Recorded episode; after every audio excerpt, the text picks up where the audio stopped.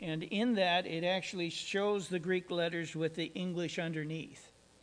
And the, the reason why it's important is so that you can see that what I'm telling you today is not a story, it's the truth. And that our translations are the ones that have, as it were, missed the mark in translating things clearly. Okay? Now, I'm looking at John chapter 8 and verse 54 here. And uh, we have a couple of words that uh, are important to our uh, statement that is made in this particular case. And so we will take a look at them and uh, see if indeed uh, we can teach you what I have come to learn about who Christ is and so on and so forth. Now, I have a message to preach and I have things to teach. So, between the two things, hopefully, we will have a uh, blessed and, uh, let's say, a good morning. Okay?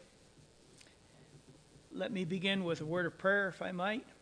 Heavenly Father, as we step into your presence now, Lord, we do ask for a clear mind and clear thoughts as we teach these truths from your word. We ask, Lord, that you would help us to be able to verify the truth of who you are and why it makes a difference to us to know this truth. Why is it important that we should know what your name means?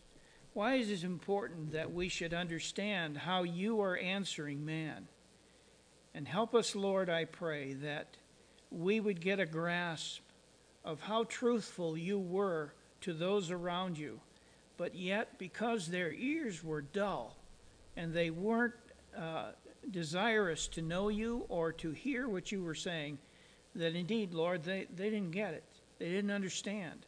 They didn't hear what you were saying. And so, Father, we pray that by teaching this the way I am, hopefully, that those who are here will not only understand it, but they will also know who you are and therefore seek you as their Savior and their God. We ask now thy blessing on our time together this day. We ask it in Christ's name. Amen. During the time of my summer stay on Sugar Island, those of you who know, I go up there almost every summer. I have a, a dear brother in the Lord up there that he and I have uh, been laboring together. He's trying to teach me how to understand Greek, and I'm trying to teach him how to understand George. Uh, so far, I lo- know a, lo- a, lot more about Greek than he does about me. But uh, Terry Conroy and I began to look at several New Testament passages uh, where the scripture gives us a very clear statement of Jehovah God's use of this memorial name of Jesus Christ being the great eternal I am of Scripture. This term, I am, uh, for the eternal Jehovah is only used in this one Exodus passage, and that is uh, uh, Exodus 3, and we're going to look at that here in a minute. Uh, anyhow, just so that you get the point of what I'm trying to get across, it's only used once, once, one time, where God is declaring his eternal being that is self sufficient and uh, he becomes the, the Savior and he becomes the uh, Redeemer, and he is called Jehovah. And so, as we look at this today, I hope and pray that it will be of some great benefit to you. This term I am for the eternal Jehovah is only used this one time, as I said. Uh, we find in John 8:58 of the New Testament, the translators of the Bible have clearly pronounced that Jesus was claiming to be the great I am of the burning bush of Moses. How many know the story of the burning bush? Okay, well, Moses was on the backside of the desert in Midian, and he was tending his father in law's sheep. And while he was there, he saw a bush burn that wasn't consumed. And so it piqued his interest, and he turned aside to see what this bush was. How can a bush burn and not be consumed with fire? And so when he began to approach the bush, who indeed speaks from the bush, but Jehovah God. And so he announces to Moses that Moses is supposed to go and deliver his people uh, in Egypt. And uh, it's kind of interesting because Moses said, Well, all right, if I go and tell them that God wants them, God wants them to be delivered, who am I going to say? You are. And so God tells him, I am. And about now, you all would be saying, I am what? Well, I am. Self and eternally the same. And I am God, a very God. And that word conveys all of this stuff about who He is. It's all of the names of God and His personality and His character wrapped up in one name. And we simply know it as an Englishized word known as Jehovah. And most of us just don't get it. We don't comprehend what he was trying to say. We don't understand the I am part of it, but we will. So we find in John 8 58 and 59, Jesus said to them, Most assuredly, I say to you, before Abraham was, Jesus says, I am. Or if you look at the Greek there, it says, I, I am. Then they took up stones to throw at him, but Jesus hid himself and went out uh, of the temple, going through the midst of them, and so passed by. Now, as you can see from this text, the Pharisees and scribes immediately realized, recognized, and responded to this claim of Jesus being the sovereign Lord Jehovah. This work of the Greek New Testament was compiled and translated from the Greek by my friend up there, uh, Reverend Terry Conroy. He's allowed me to transcribe his labor of love and to use this effort as well as a tool in teaching this uh, uh, wonderful truth of our Lord Jesus Christ, claiming the eternal name of Jehovah, which uses the two Greek words that I mentioned, ego, Ah, you got it. and that's Strong's number 1473 uh, and Eimi, or Eimi. Very good. Strong's number 1510 to declare Christ's eternal sovereignty and his uh, eternal name. In the Greek, ego is the very same word that we get our English ego from. How, how have you ever, yeah, that's exactly. And we use the word ego for self. And so you can kind of get the connection for what we're talking about. Somebody says, well, he has a big ego.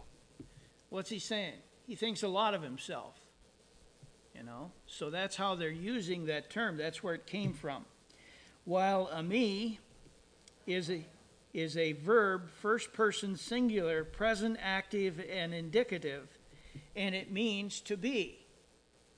So I, I am means myself to be, or to be myself.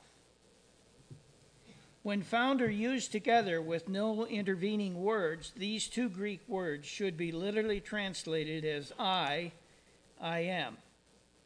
When Christ is indi- uh, uh, uh,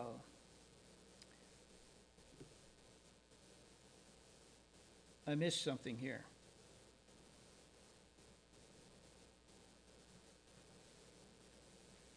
By our Lord Jesus Christ, it indicates his eternal, self existent, holy name, Jehovah God, or his state of being, as, or his uh, aseity. Aseity is a real fancy word for uh, his, his, uh, the study of himself, of his self existence. John 4:26. Let's take a look at that if we can together. We want to go to John 4:26.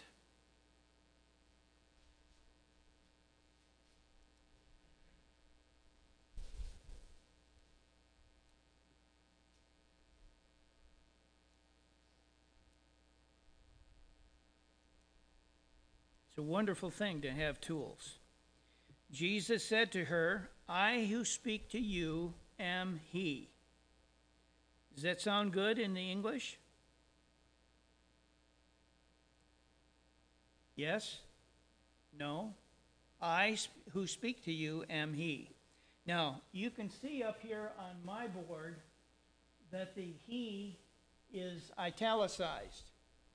In the King James and the New King James, words that were added to the transcripts are italicized. In some of the other modern translations, they don't do that. And so you don't know what words were added and which ones weren't. And so we're going to look at what's underneath this statement here in the Greek. Here is our, as I circle around it with my pen, here is the ego and the eimi. He said unto her, comma, ho, which is a uh, uh, just a minute, an article. Uh, when you have, uh, sorry, my brain is really fried at the second here. When you have a word the in front of something, it's a definite article, okay? That's how they proclaim it as being uh, stated. And the article in this case, as you can see on the uh, text, says, uh, looks like an O, but it's not. It's, it's uh, a Greek word, a Greek letter, and it says the one, this one, and that one. It's an article, it's masculine, it's singular in, in uh, statement, and it's uh, nominative in, in application. Now, it's important that you understand that when you're reading the word the in the scriptures, in the Greek, it doesn't say the one. It assumes that you understand that the the is it is the only one. The one God. The one Messiah, so on and so forth. So you're going to see that as we look at some of these passages. So you'll see here that it says, He said unto her, then 3588, I am the one Jesus. Wow. Well, that kind of changes things, doesn't it? Note that there's no word in the English underneath that 35 or above that 3588, the, the, the Greek word ho. And this again is one of those places where that they have not translated the scriptures. Most of it, to be honest, is because of it being woody or stiff or difficult to translate so that it flows. We like in our English words, we, we like things to flow nice and even. And when it doesn't flow that well in the Greek, they kind of got carried away and said, well, we think we can teach this a little better. We'll, we'll change it a little bit. And so that's what they do. And the unfortunate thing is that uh, we look at the original Greek and we see that they have changed things and that it does make a difference and that we ought to be thinking that there's only one Jesus. Now, we know there's verses of Scripture that proclaim that. That he is the only one who is the way, the truth, and the life. Don't we know that? We know that he is the only one whereby men can be saved. And yet, for us to come across this, because it states it time and time again, you would be able to understand in clarity that there is no other one that we can be putting our trust and hope in except for Jesus Christ. And we should be able to see that. So he said unto her, Jesus, the only one, I am he. Wait a minute. You see the 9999 underneath he there? That's a designation in Strong's Concordance for the fact that they have added that word. Any word that's added into the original text is designated as 9999. It just means that a word was added. And you see that the word he there was added. Rather than interpreting this as it is stated that I am, or I am, or I, I am, they said, I am he. There is no he there. It doesn't go along with the rest of what the scripture declares. And uh, that's why it's important that we take a look at this. Okay? In the Gospel of John, uh, it has a treasure trove of our two Greek words, ego and eimi. I, I am, very good. The first place where we see these two words used together and in this unique relationship to each other are found in uh, these in John 4 26 which is where we're at now. In the context of this passage, Jesus speaks to the unnamed woman of Samaria who is drawing water from Jacob's well. John uh, 4:25, the woman said to him, "I know that Messiah is coming, who is called Christ. When he uh, when he comes, he will tell us all things." Now, I, I got to tell you that is a fantastic description of who and what Christ is supposed to be. Why the Jews never said this, I don't know. But I want you to think about the fact that here she is, uh, she's a religious lady, but she doesn't know the Savior, but she knows about Messiah, and she knows correctly that when Messiah would come, he would be one that would give instruction to the Jews as to what they should believe all the time that Jesus was on earth, not one time did the Jews of his day ever recognize him as being the one who had authority to teach them what they were supposed to be doing. Just the opposite was true. They got mad at him and they picked up stones to kill him. And they shouldn't have. They should have been willing to hear what he had to say, but they didn't. The woman at the well states, I know, point action, with lasting results, that Messiah, he himself is coming. In verse 26, Jesus declares to her, I, I am, the one speaking unto you. And that's where you, again, bring in the idea of the definite article I am the one the one who is speaking to you. Okay? This author uh, was not able to find even one translation that uses these two words together. However, the New Living Bible does state them in this way. The New Living Bible says, I am the Messiah. Now, I'm going to make various statements from various uh, translations that we have in the English. And you'll be surprised there are some that actually get some of this stuff right, but they don't do it consistently. The King James and the New King James translates uh, John 8:58 as I am. Before Abraham was, I am eternally the same person as what he claimed to be from the Old Testament, the eternal I am of God. And that is the only place where that they translate it properly. where that every place where Jesus says I am in the New Testament, it's not shouldn't be I am he. It should be I am as his proper name and his authority and his title as the only uh, one of God. Okay?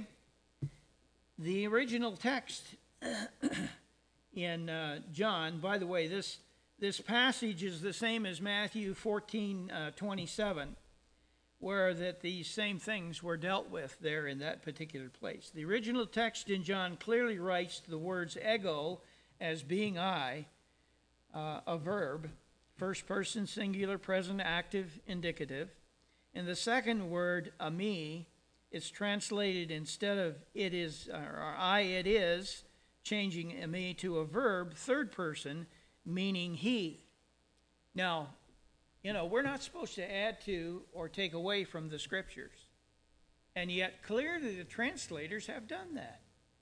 They have translated this and they've added the word he to make it sound better to our ears. Only trouble is, it doesn't necessarily teach the truth that it should be teaching us about who Christ is. And that's what we're really after, isn't it? We want to be truth tellers and truth teachers, not truth twisters. John 6:35. Let's look at uh, Oh, excuse me. Let's go to John 6:20 next, okay?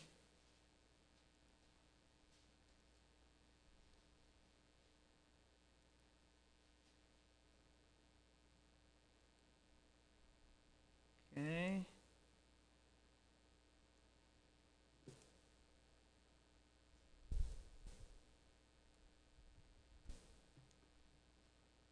you had my arthritic hands, you'd be slow too. Just give me time, I can get it done. But he said to them, It is I, do not be afraid. Anybody know the context? You remember when Jesus comes walking to them on the sea? Okay. Well, you actually have to go back even a little farther to really understand what's going on here. And uh, I think when you see it, you'll understand why it's so important that we see the translation stated the way that it should be stated. You remember when uh, Jesus asked the disciples, Who do men say that I am? And then he said pointedly to them, Who do you say that I am? And Peter answers and says, You art the Christ, the Son of the living God. Christ means Messiah, okay? You are the Christ. You are the Messiah of God, the Son of God. Well, that plays into what's being stated here. And I think you'll see why in just a moment. Verse 20 says, But he said to them, it is I, meaning Jesus. Jesus said to them, It is I, do not be afraid. Now, again in the Greek, as you look this up, you'll be able to see where that he says that it is I am. Here we have the, the two right together. Okay, ego and a me, I am. Now, why is that so important? I am, be not afraid, or not be afraid. Well, because when Peter responds to Christ, he recognizes, because God had told him who Christ was, that he was the Messiah, that he was the Christ of God, that he was the Son of God, that he was the same person who spoke to Moses from the burning bush. He was the eternal God in human form. And when we see that as Scripture, as it's given to us, then all of a sudden, when we see Peter's response to what Christ is saying, Christ is saying that I, I, I am.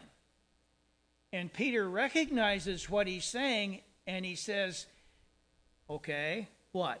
He says, if you are, if you are, not in the sense of asking a question, but because you are the Christ, ask me to come to you. That makes all the difference in the world as to how Peter is responding to Christ. The if there is not an English if that asks questions or uh, would wonder about whether something is happening, but it's a Greek term, and that Greek term either says because or perhaps or there's one other too. I can't think of what it is. But anyhow, perhaps we'll get across it here as we come to it. Since, thank you. He's been listening. Uh, because or since. So what we what we wind up having is we have a, a statement that is made here, okay, and that this statement is declared to Peter as that I am the I am. Jesus is saying, I am the I am, and you should not be afraid. Think about that. Why were they to not be afraid? Because the God of creation was standing on top of that water, walking to them. And that there was no way that they could possibly die in that storm. What a marvelous and wonderful truth is declared in the Word of God, but most of us don't understand it because the English isn't honest in the way it's, it's done. Okay, now let's look at uh, 635.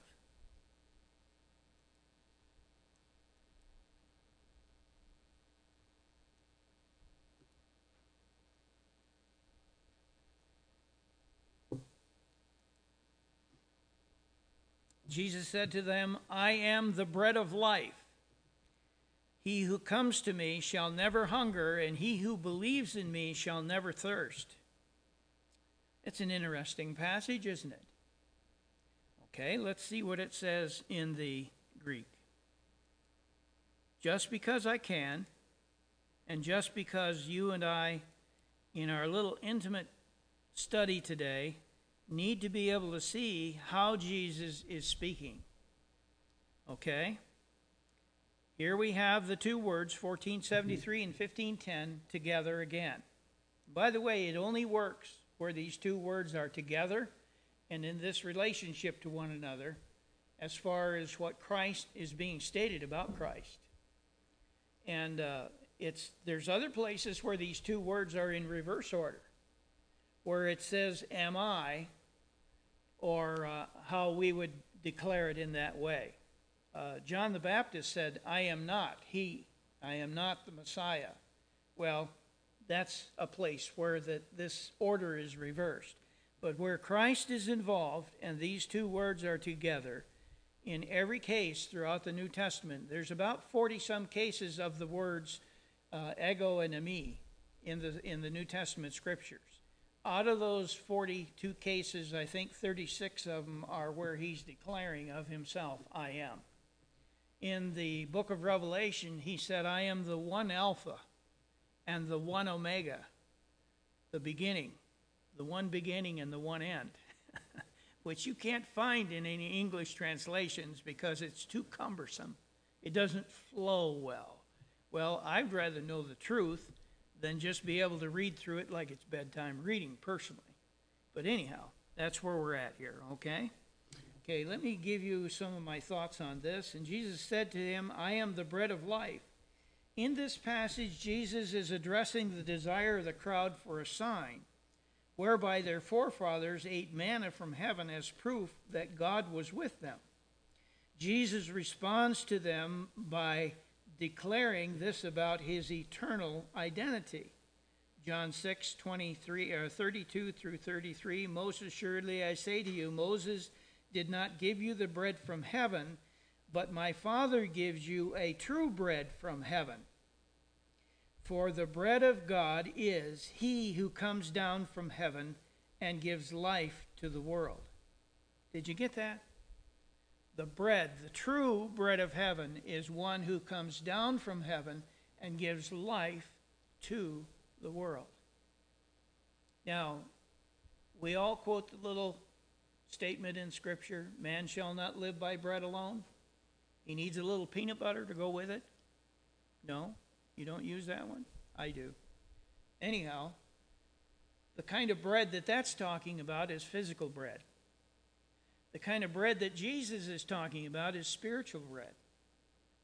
It is bread that is not like physical bread from earth. It's not ground up wheat or rye or, or what are some of the other things, uh, spelt or whatever other kind of uh, grains they grind up and use.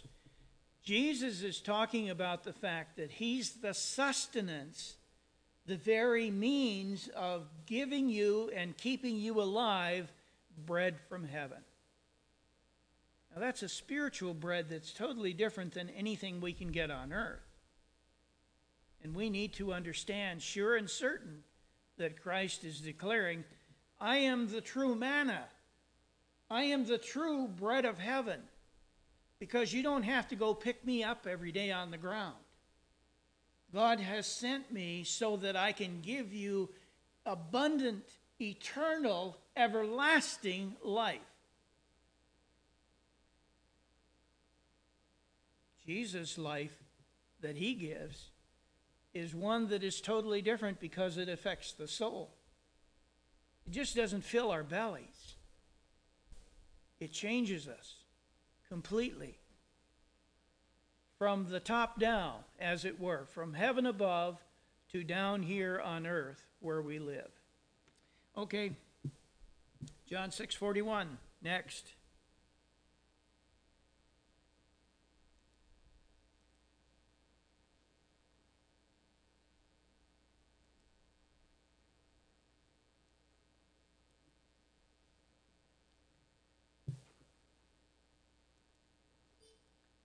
Oops. The Jews then complained about him because he said, I am the bread which came down from heaven. And they said, Is not this Jesus, the son of Joseph, whose father and mother we know? See, they're thinking that's like Nicodemus said to Christ, Well, if I have to be born again, can I go back into my mother's womb and be born a second time? I mean, that ought to crack us up. No. Jesus, he's thinking totally physical. He's not thinking spiritual at all. And Jesus says, No, you have to be born from above.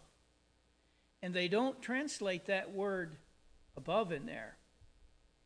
They don't translate that it's a birth from above. They just say you have to be born again. But the word again is what declares the birth to be one from above. And so we see again how words have such a tremendous difference and meaning when we look at the truth of what Scripture declares. Hey, I'm doing pretty good. I got a half hour. Now, note what it says here. They said to him, Is not this Jesus, the son of Joseph, whose father and mother we know? How is it then that he says, I have come down from heaven? They're thinking of Christ as only being a human individual. Remember, what was his name? Thou shalt call his name what? I can't hear a word you're saying. Jesus, thank you. Thou shalt call his name Jesus, for he shall save his people. By the way, Jesus is Greek for Joshua. Did you know that? Okay, it is. And the name Joshua has as its, as its base meaning sal- salvation or Savior. And so uh, the scriptures declare the angel said to uh, Joseph, Call his name Jesus, for he shall save his people. I mean, you know, somebody give you a name like that, that's quite a thing, isn't it? Okay, let's look here now at uh, John 8 12. Now we're into John 8.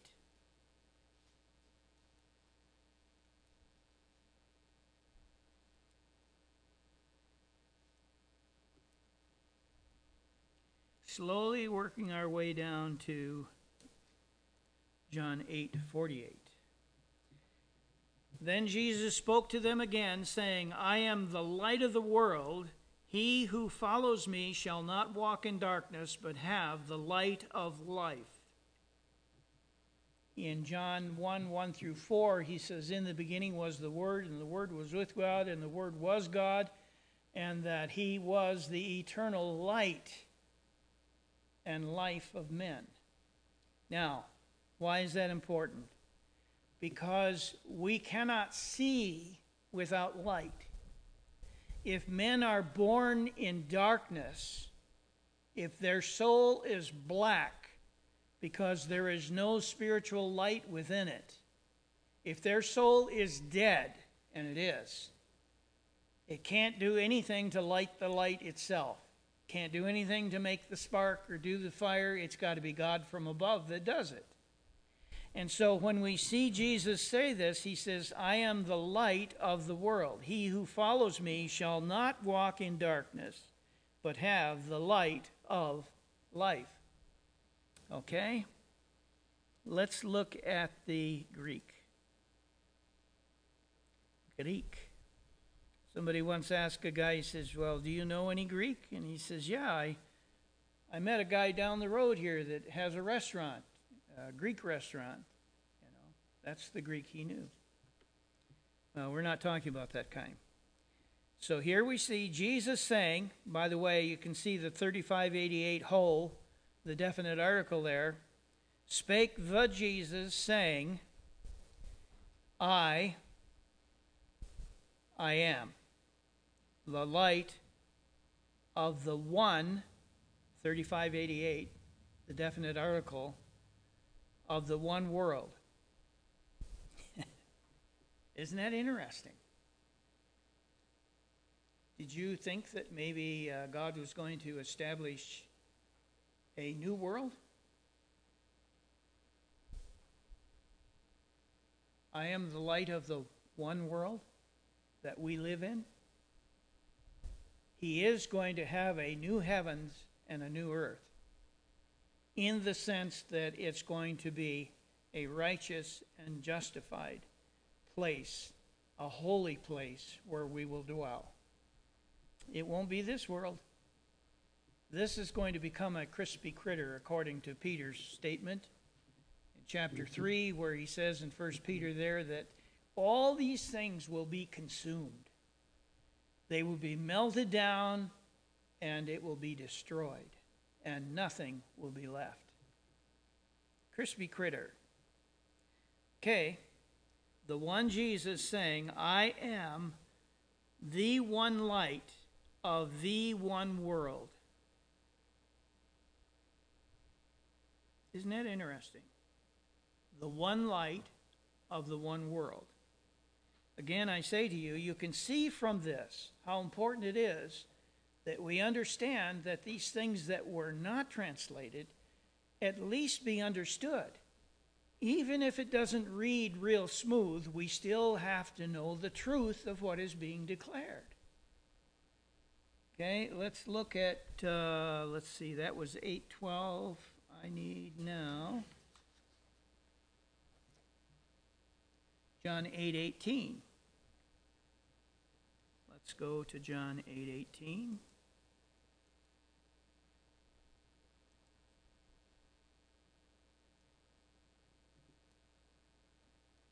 Now, I'm hoping that the people who are out in the audience, not here, but out in TV land or whatever you want to call it, are able to see the board well. I ask, uh, I don't know, Jared, can I minimize the AirParrot and get that out of there? With what? Oh,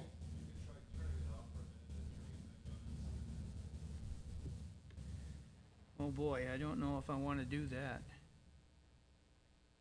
Turning it off and turning it back on. Well, we'll leave it like it is. We'll do that next time when we get better at this. I am the one who bears witness of myself, and the Father who sent me bears witness of me. And again, we look at the Greek and we see how Christ is declaring himself, who he is. I am, I, I am the one that bears witness of myself. There's that definite article, 3588 Ho, the one that bears witness of myself. How important that is in the sense that there is no one else to bear witness of Christ except for who? Who bears witness of Christ today? John 17.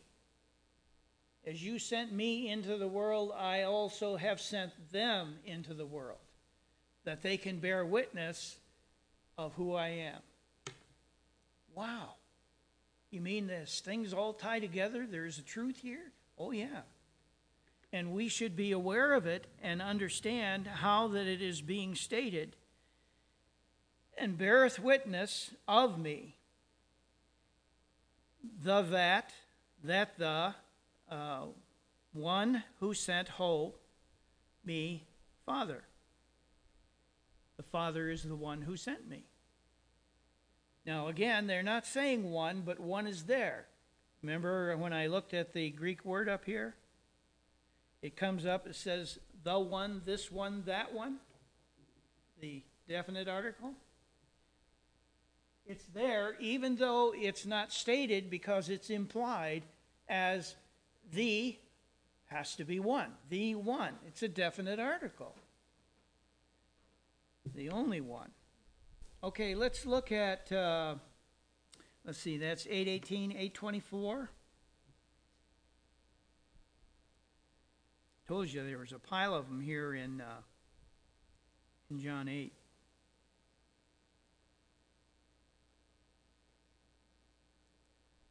Therefore I said to you that you will die in your sins, for if you do not believe that I am He, now, we've already seen this several times, haven't we? Where that they've added the word he. If you don't believe that I, I am, what does it say?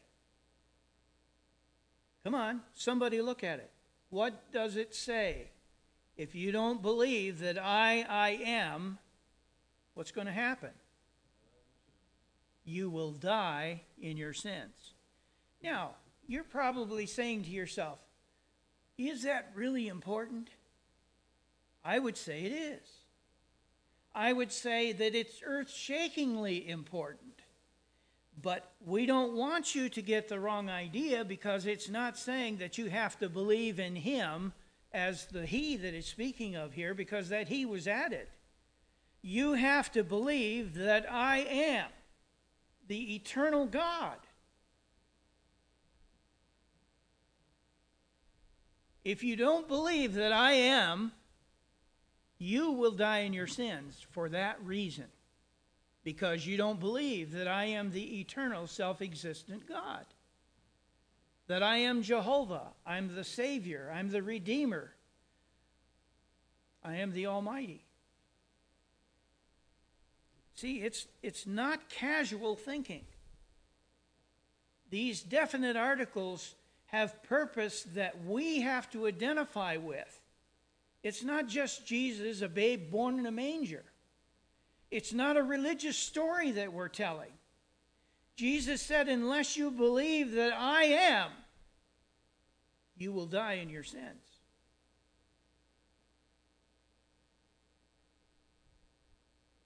Anyone here today who is not believing in Christ in this way is sitting under this same condemnation from Christ. If you don't believe I am, you will die in your sins. I'd say it's important. Okay, let's look at 28 now. I'll scroll down the scroll down the page to uh, verse 28. And here we see where the scripture says, Then Jesus said to them, When you lift up the Son of Man, then you will know that I am He. And that, the word that was added, and I do not my, nothing of myself, but my Father taught me. But as my Father taught me, I can't read English, I speak these things. Okay, let's look at this in the Greek for a moment, okay? Let's see, where'd I go here? I want 28. Yeah. I find this stuff just fantastic to think about. Jesus said, the one Jesus, 3588 again, ho, the definite article, when you lift me up, when I am lifted up, well, again, the one definite article, the one Son of Man, the one Son of the one man, then you shall know that I am. He is not there, it's an added word. Then you shall know that I I am. That I am the I am. wow. When we lift Christ up on the cross, when we see that he died for our sins, when that's real to us, when we see that the Son of God died on the cross of Calvary for us, for our sins, it's then that we become, that it becomes real to us that He is the eternal, self existent God who died in our place. That's enough to make a Baptist shout. Okay, let's look at John. Uh, which one was that? Uh, 858. And we'll close with this today. I might even get, get done early. No, that couldn't happen.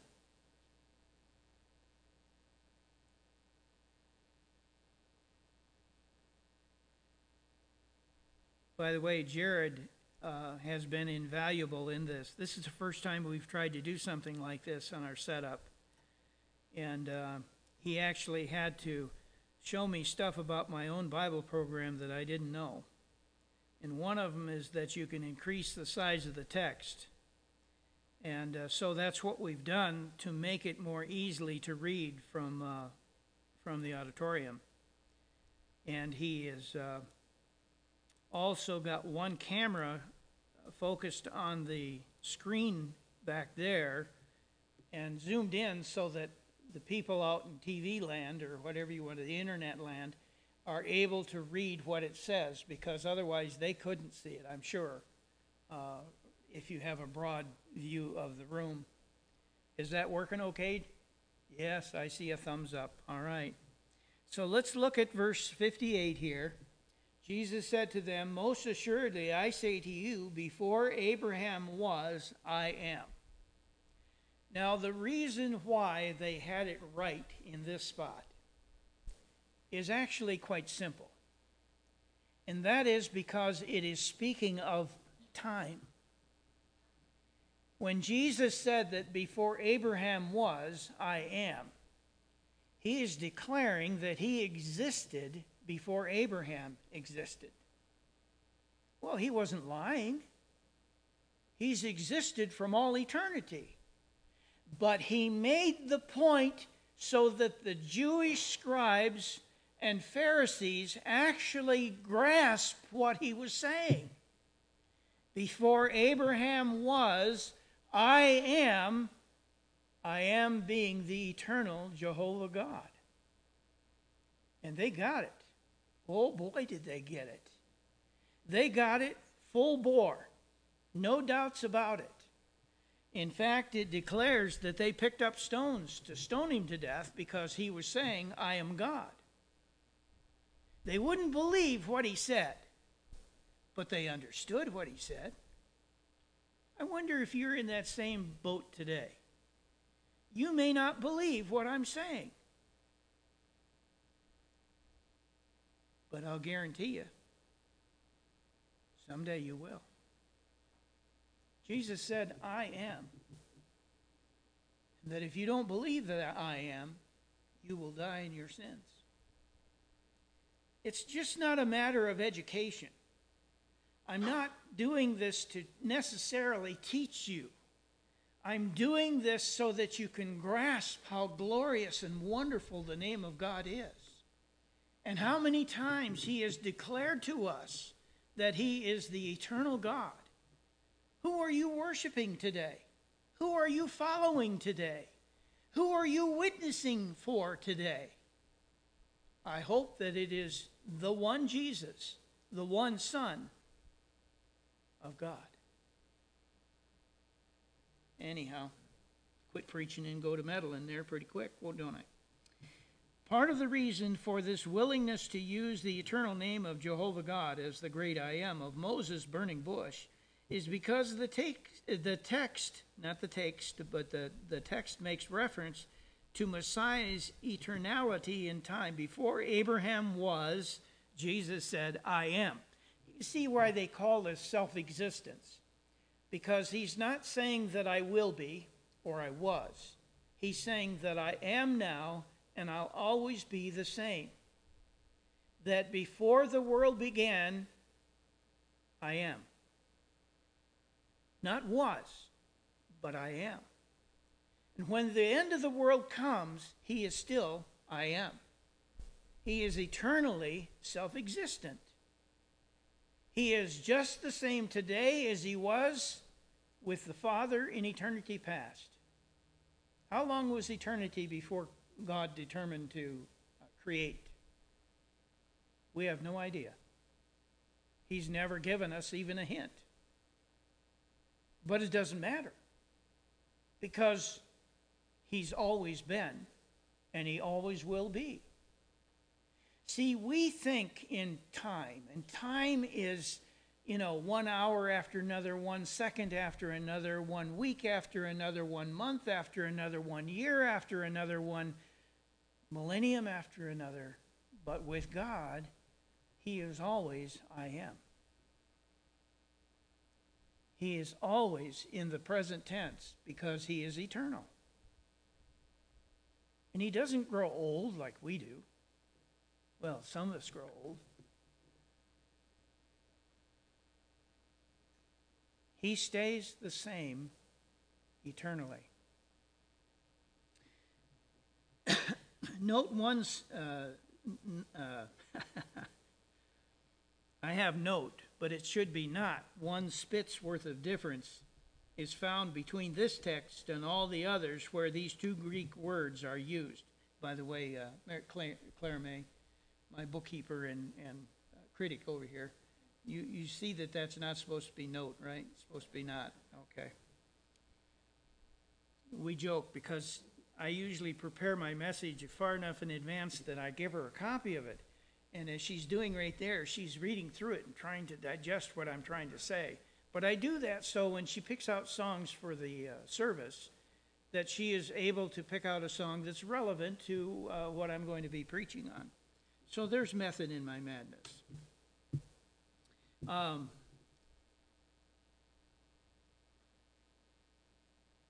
we have this this uh, I am that's used here, and the two Greek words are the same as every place else that we've read. The New King James, the complete Jewish Bible, and the Amplified Bible all attempt to convey what Jesus said by using a capitalized version of the ancient Hebrew name for Jehovah. And guess what that was? I am. They're not saying I am he, they're saying I am, because that's exactly what it's inferring. That's the reference that it's giving. Before Abraham was, I am. And so we see that, you know, very often many of the uh, English Bibles do change this one because time is involved but they don't see the others and the essence of why it's necessary to do that, to declare that Jesus Christ is the eternal I am at that point. So we see here where it goes on to say, um, that's referenced, by the way, is Exodus chapter 3, verses 4 through 14 there. Listen to how the Living Bible uses these two Greek words to convey the absolute truth of what Jesus was saying in, uh, in identifying himself as the I am, uh, John 8 58. Jesus, the absolute truth, is uh, Jesus, the absolute truth, is what I was in is that I was in existence before Abraham was ever born. That's the Living Bible that says that, okay? Jesus. The absolute truth is that I was in existence before Abraham was ever born. Before Abraham was, I am. Sorry I messed it up, but anyhow, I say it enough times I'll get it. For proof of their, uh, their newfound understanding, that is, of the scribes and Pharisees, one only needs to read the next text, John 8:59. Then they took up stones to stone him to death. Okay? Throw at him, but Jesus hid himself and went out of the temple, going through the midst of them, and so passed by. Now, there is no uh, theological explanation for how Jesus does this. There's conjecture, there's implication, there's suspicion, but nowhere are we told that he turns himself invisible and walks through the crowd. No one uh, has any place where it says that he blinded their eyes to himself only and therefore walked through the crowd so they couldn't see him. But something physical happened to their eyeballs, whatever you want to say, because they didn't see him go by. They didn't see him leave in their midst.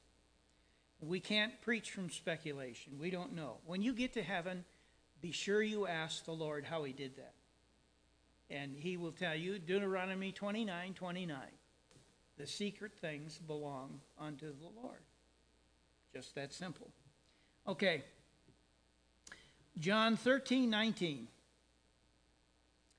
I want to uh, uh, take this. No, we're going to stop there. That would be a good one to do. There are several more that are in the book of John, but we'll not press the uh, time anymore for that. Um, again, I'm hoping that this has been somewhat of a blessing for you. Um, as you can tell, this is not easy to do. At least not comfortable for me. If I had a split screen, maybe if I had two, I don't know. Anyhow, there isn't any good way for me to show you what I'm doing in this particular case. And you can't really print it out and get the idea what's going on because I have to explain each thought and process in the, in the pattern. My encouragement for this message is for you to grasp that Jesus Christ is not just a prophet. That's what the Mohammedans say. The Muslims say that Jesus was a great prophet. They give him honor in that way. But they don't say that he is the Son of God. Many religions around the world teach that Christ is a great teacher, a great rabbi, as it were. Even the Jews of Jesus' day called him rabbi because part of his ministry was teaching them the truth of who he was and why he had come to earth. The Father has sent me. And he says to us, So send I you. Now, he doesn't go out there Uh, tell us to go out there and make enemies of the world. He tells us to go out there and make converts of the world.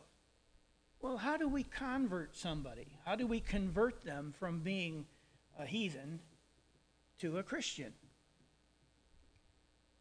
Well, we don't, but the Holy Spirit does. Faith comes by hearing, and hearing by the Word of God. Our challenge this morning, folks, is that we be prayed up and studied up to the point where that the Holy Spirit can use us. I just had occasion Friday night when I went to see my mom. I had a young lady stop by, young in my estimation. I'm an old guy. Um, and she was telling me that she used to go to church on a regular basis, but she hasn't for the last four or five years.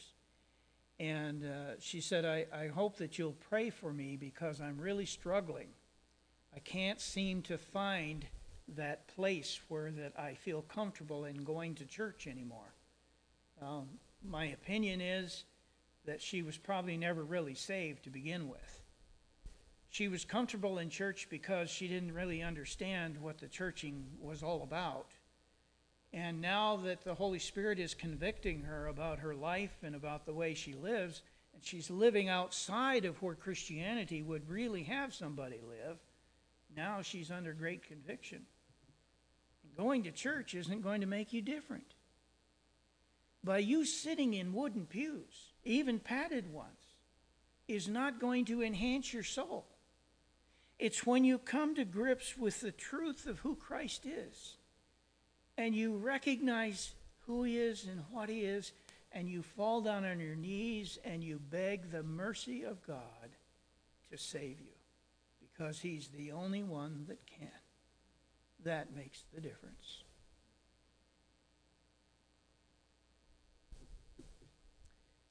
Uh, Brother uh, Doug, would you mind uh, closing our time this morning?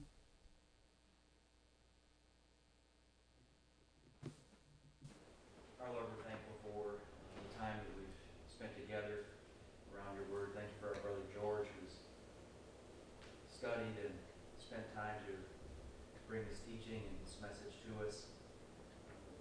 Lord, it is our, our wish, our prayer that we would understand who and what you are. We know, Lord, that you've sacrificed for us, and that you've chosen us to be among your own. We ask, Lord, that we would have greater understanding, that we would see through the pages of the Scriptures the magnitude of who you are, and that our lives would reflect that. Remind us of these things, Lord, uh, as we go through our week. I pray that you would dismiss us and guide us on our way as we go to our homes. In Jesus' name. Amen. I don't want to cut us out of a song. Uh, You guys want to sing or you just want to go? Let's sing. Not a good song? Well, it is, but uh, I had a hard time finding when you wanted. Oh. Has to go to figure But I could sing it. You should know it. Hey, let me close my computer so that I've got a place I can put my book. All right, what's the song? Five twenty-two. In the brown. Let's stand as we sing together. Uh, we have, uh, church tonight at